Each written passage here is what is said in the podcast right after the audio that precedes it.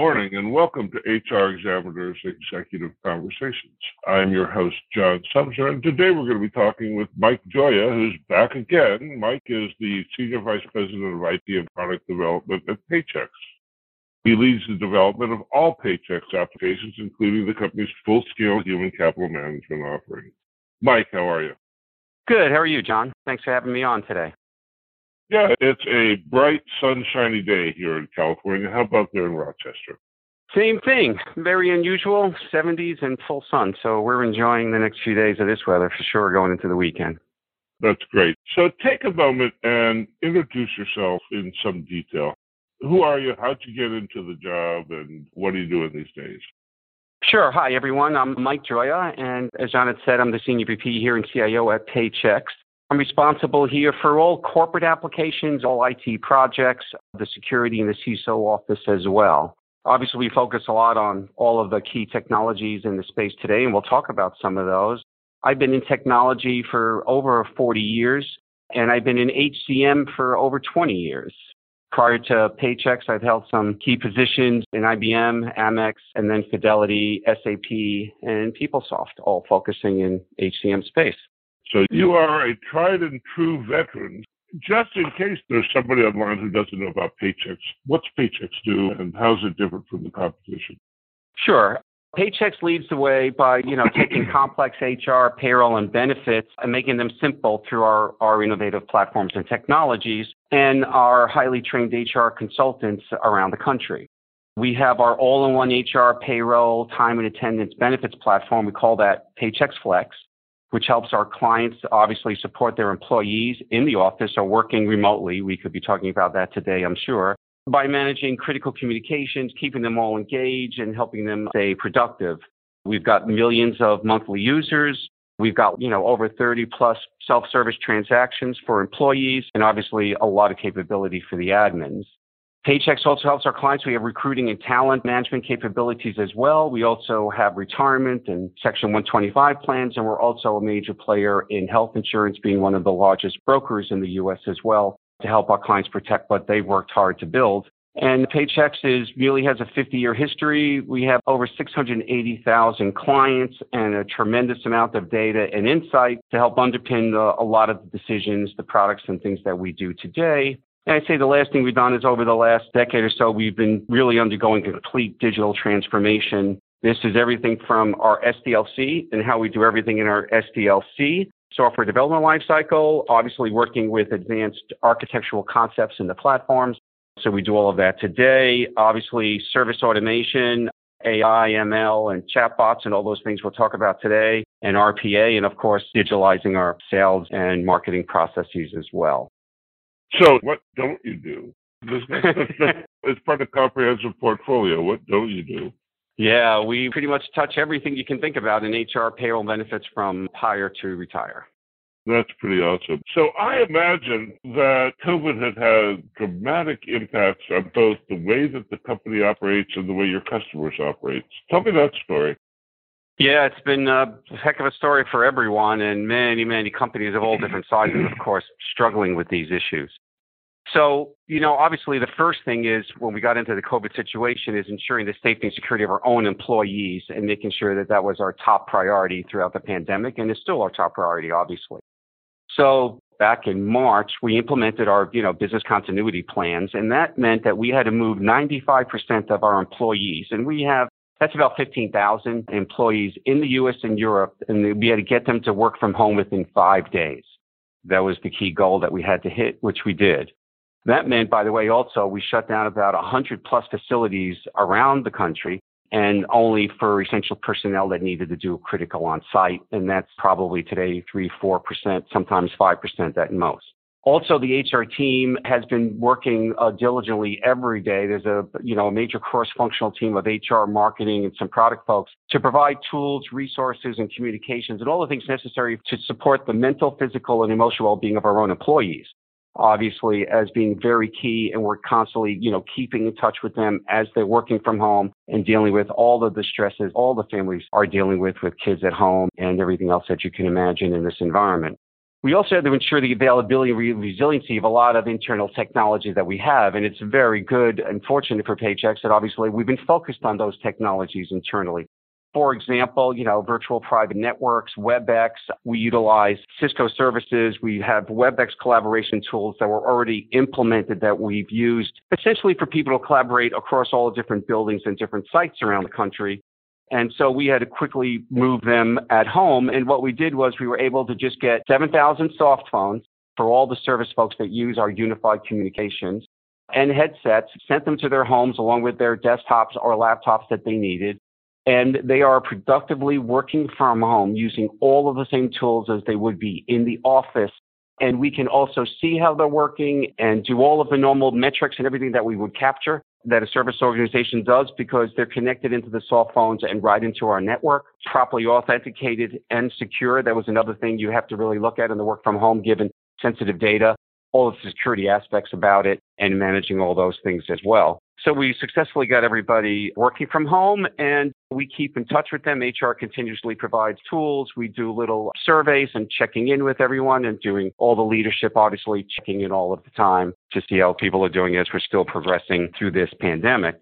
In relation to our clients, obviously, we needed to quickly respond to many challenges. Obviously, the biggest thing that was coming up then was the PPP reports. We put out what we think was highly differentiated capabilities and very simplified forms integrating automatically all of our content and payroll and HR information that we could capture along with giving the clients the ability to enter other things related to the PPP, like the rent and mortgage and those things.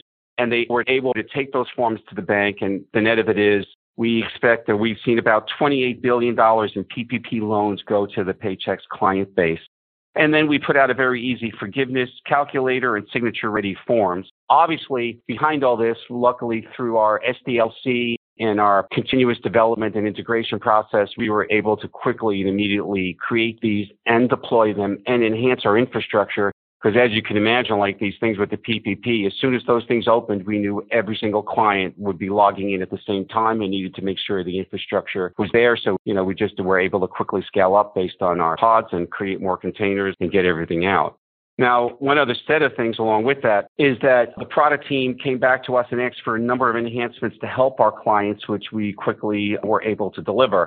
Some of those are HR conversations so that the company and the administrators and managers could do pulse check-ins uh, with their employees through HR conversations be able to track and record that. HR Connect, which allows the employees and managers to submit cases, workplace incidents, COVID incidences, and then seamlessly transition those to OSHA reportable incidents as needed.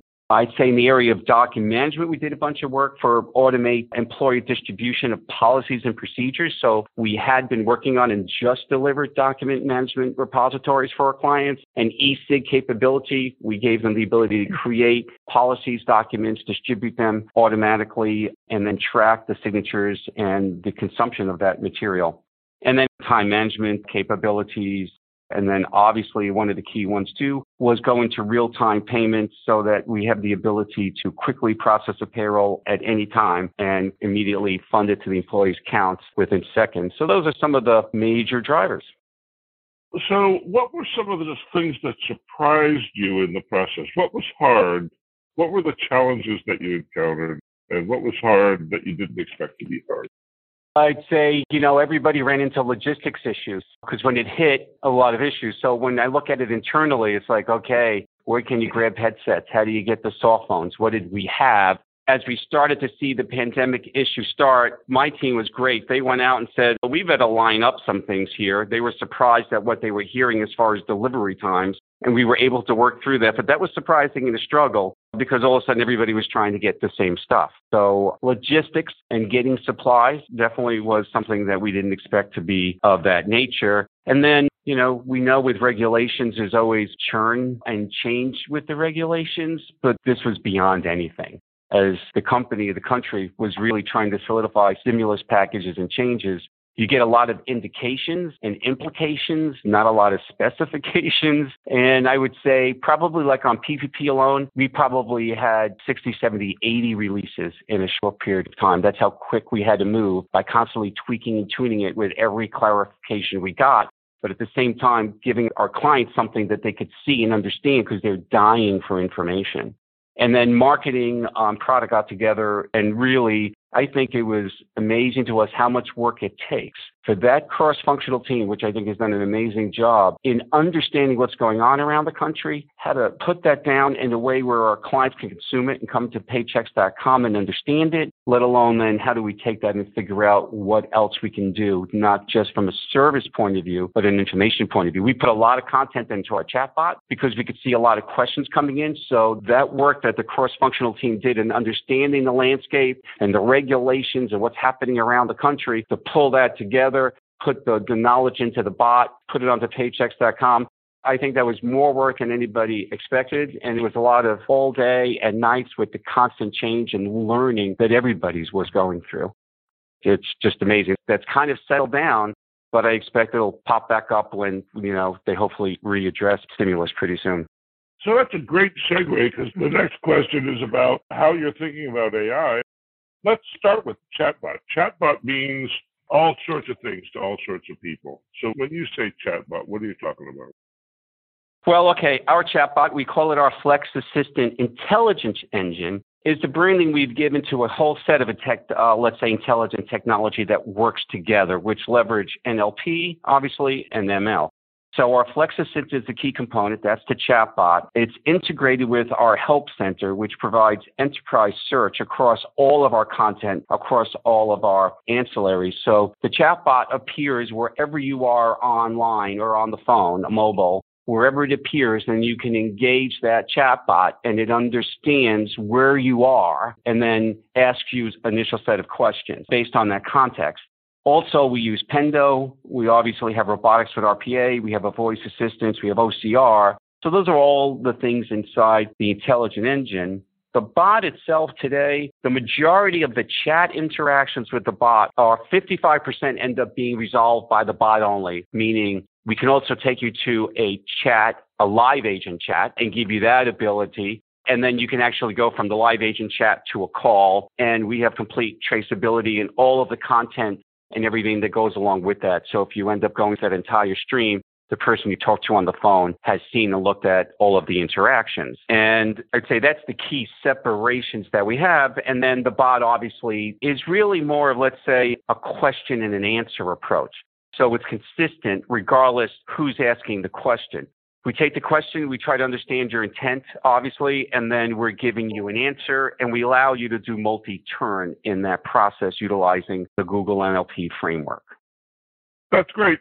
It sounds to me like this would cause an upheaval in the way you think about doing customer service and staffing the various levels. So you talked about the chatbot being able to solve 55%, and then the other 45% gets passed through some kind of escalation, starting with chat during the calls. How do you staff that, and how do you predict the workload of that? This is a bugaboo in a lot of chatbots, and my sense is that you're doing it well. So, how do you think about predicting the volume of work in the call center when you start automating it in the way that you're doing? That's a good question. Obviously, what we do, because we're always concerned about customer service and responsiveness, is we start conservative. So as we do things with the bot and we work with service on content. So let's take, for example, 401k or payroll. Take an area we sit down with the service providers that handle the majority of the questions for the clients. We ask them what they think are the questions that they wish they didn't have to deal with that were simple or straightforward. Where do they want to do consulting and advising? And that's how we start with putting content into the bot. And then, you know, we, through Pendo and others, we'll lead clients there once in a while to let them know that the bot is there and that's something that they could use. And then we watch and we model. So as I mentioned earlier, we're on this unified communications omni-channel framework through Cisco that everybody uses now at home successfully. With that, we get all of the interactions coming in through any channel, right? And so we understand and get a bunch of metrics and understand all of the interactions that are being done by clients through all channels. And we look at that and we watch those trends compared to what we do with the bot and we see bot activity. So as we see clients and employees knowing that, oh, I can ask it my 401k question. Oh, it gave me an answer. Or now actually it'll be like, will lead you right to the self-service transaction to make the change through deep links. And as we see that, we can start to see the bot interactions going up, and we can also see if any unified communication interactions are actually going down. We are definitely seeing that in major subject areas, and we're seeing that trend continue on that path. And we expect there's a point where it kind of flattens out. And we do this by all subject areas, and then we determine where we need to go. And we also look at it, let's say, very cyclically, because we now know and we'll put in new content for year end because admins and payroll folks will be thinking about year end and changes in the new year and things. So, or open enrollment, which we just went through the most of the base. So based on where we are in the cycle, we'll also promote and add additional content for people to understand any changes in that space as well. So we try to correlate a lot of data. We look at that and we take Google Analytics, Unified Communication Analytics, Chat Analytics, and then all of the stuff to see how the intents are performing. There's a team constantly looking at on how the engine is responding and we tweak accordingly along the way and watch the trends and adapt so that's an enormous undertaking, and Paychex is a big company. It makes me wonder whether or not you think that littler companies will ever be able to handle this sort of level of automation that you guys are getting to. What do you think? Yeah, if you're a small company that's harder to do, the technologies are evolving pretty quickly. So I do believe AI, ML, or chatbots, that takes quite a bit, but, you know, they could also benefit from RPA. We've done a lot of back office robotics work today. We've now got 16 categories where bots are doing work, and it's already saved over 150,000 hours of work for our service providers.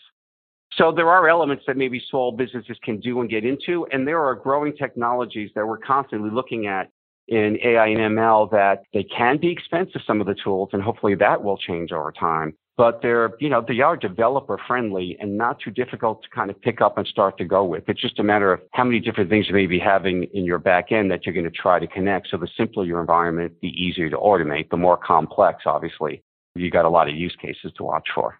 That makes sense? Yeah, it makes all the sense in the world. I'd like to get a deeper look at how you guys think about AI. And it's interesting to start from the idea that what you laid out is the way you figure out what to automate next and where to move next is by examining the data from your last venture from your last tranche of technology. So you've got this interesting system that you're pulling together that tells you where to make the next move beginning with that, then what's the rest of the approach? What drives that engine that you're building? Well, I think the whole idea behind the engine intelligence is to get to a point where users can pick how they want to interact with the system, how they can learn with the system, and facilitate that process as much as possible. So that was one of the main designs of the Integration Help Center because we say, well, some people like to read. Some people want uh, to watch a video. Some people want to watch just small snippets and do a particular transaction. Some people like just take me there and let me do it myself. And hey, you know what? I just want to tell you, and can you do it for me? Those are where we're evolving. And so what the Help Center does is based on how you interact with us and what you tend to do, we tend to say, okay, this is your behavior. So as we see that, and you have, let's say you've asked us questions in the last six months, and we see you typically tend to go to video clips. Well, we'll start defaulting you right there and then give you an option if you want to go somewhere else so that we can quickly respond in the way that the user needs to be able to do what they can do as much as they can on their own and interact and communicate whoever they need to on their own. So that's why we constantly continue to evolve the technologies as well. Like recently, we just put out voice assistant. So now you could ask the system, tell me what tasks I have.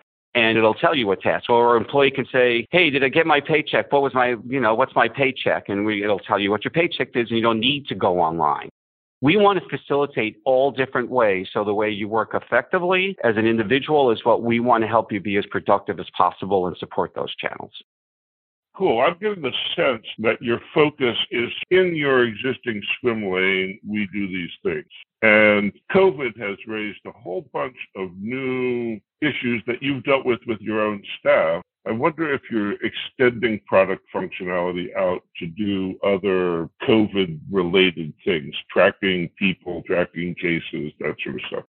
Yeah, we did do that. We have definitely done some of that, as I mentioned, with our HR Connect, which allows you to have cases and track cases and submit them to OSHA and use those forms in HR conversations. Obviously, where the world is going, given HR is getting much more active about the individual well being of their employees in and out of the workplace. Paychex as a company has always been very focused on that. I mean, one of the things that's very interesting that's going on right now is there's a lot of new business starts huge amount of new business starts going on. And I believe there'll be a whole bunch of business starts in this area of well-being, bringing technologies into the workplace in other ways, of which we need to quickly try to understand what those are and begin to enhance more and more our HR offerings to provide the capabilities to help the HR organization understand and track, let's say, much more than is done anywhere today, right, the individual health and well-being of their employees and potentially detect things that could be problems of which they can then proactively assist with. And I think there'll be new things coming out to help with that and lots of innovation to occur. But that's certainly a change. So we've reacted with some things to help immediate needs. And then obviously from a roadmap and planning, product is very much in the depths of, of looking at what's the next set of things to do. That's great. So you are dancing on the edges of all sorts of ethical issues. With yeah. robust application of AI to the world and the consequences of the world that we're in. What are the big ethical concerns in your work? And have they changed as the result of the social climate and pandemic? Yeah, there's a number of things. And I'd say another element I'll touch on here too is privacy, which you see more and more as well, which has a lot to do with the data you capture about people. And, you know, California starting with CCPA, with the California Privacy Act, more and more is going to happen in this space and you're going to have to be more cognizant. So that'd be another point. So I would say ethics has obviously always been a very key part of the Paychex culture. And we're very proud of winning multiple times, probably a dozen times or so, earned many awards, and always getting placed very highly on the Ethisphere's Institute of the world's most ethical companies. So we're very strong on that. It's clear what we need to do and have been doing is work hand in hand with the services team and all our service providers in the different lines of business to learn from them what's the type of work that they prefer not to handle, where do they want us to automate, and then as we drive efficiencies, utilizing that to help with work-life balance and stress management as the primary focus, and then company efficiencies as the secondary focus. That's the way we look at it and go very conservative and very slow. As part of that approach, the bot, as I mentioned earlier, it doesn't provide guidance. It answers questions in the same way for everybody. So that helps us right now keep very clean we specifically avoid use cases that would drive us to any kind of bias or having the bot begin to train itself on how to better answer the question next time because we still think we need to have a fair amount of human factor in this. So we haven't designed bots to have personas, to understand your tone and change your tone. We're keeping it very consistent and building that out. Now, I'd say a couple of areas that are key concerns and some of the things that, you know, the way we look at is that especially with privacy mentioned and where the world has gone, is we want to make sure that the employers protect themselves from their own bias. What do I mean by that? We want to provide insights to them that are and intentionally not let the clients tweak the model. So we want to give them insight and we want them to trust the insights and give enough information for what we're showing them but we don't want to open it up for them to tweak it, potentially then with their own bias, even though it's probably an unconscious bias. And then how do we then give employers an accurate model without creating liability for them? We want to provide access controls, obviously, is key. That's always there. But we also are thinking about how much data do we disclose about what are all of the elements that are within our model we want them to know that there's enough data there to trust the model, but not necessarily give them all the details. So, for example, maybe we don't want to disclose that gender is an attribute because then maybe they might think differently or want to do something or better get at that. So that's another thing that we're constantly assessing is not only how we give something that we feel accurate with, but how much control or not do we give to our client and how do we make sure they don't end up doing something unconsciously putting themselves at risk. And we always have to balance transparency against the risk and trust is the foundation at the end of the day.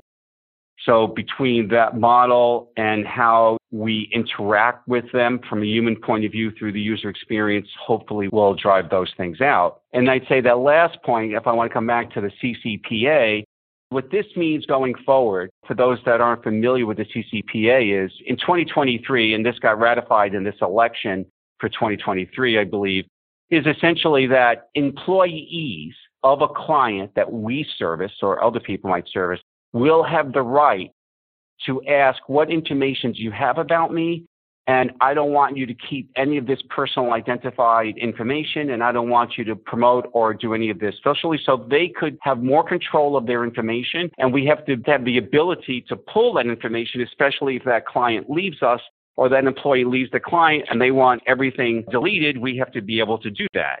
So now you have to look at that and go, well, what does that mean to AI and ML? And we have to make sure through our data pipeline, as that data goes through and those data models that are out there and the data sets, data sinks, data brinks, all of those things that are out there, we got to make sure that there's no way that that content in there can be tied to any identifiable individual. So we need to abstract the information, not bring over the personal identifiable information but make sure we're capturing the right trends and attributes so that we could still maintain the models and maintain the privacy of the individual. So that's another thing that we're looking at as well. Awesome. Awesome. So we've blown through our half hour. Is there anything that we didn't cover that we should have? Oh, no. I think we hit a lot of good, interesting points, John. So, no. It's an interesting story. You're approaching the problems in a differentiated way. It's awesome. Would you take a moment to reintroduce yourself and tell people how they might get a hold of you? Sure. And thanks for hosting me on your podcast today, John. Hi, I'm Mike Gioja, Senior VP at Paychex. And please, if you'd like to get in touch with me, just send an email to mike at paychex.com or can always connect with me on LinkedIn. Thanks very much for listening today. Thanks again, Mike. Thanks for taking the time to do this. And thanks, everybody, for listening in. This has been HR Examiner's Executive Conversations, and we've been talking with Mike Gioja of Paychex. See you back here same time next week. Bye bye now. Bye.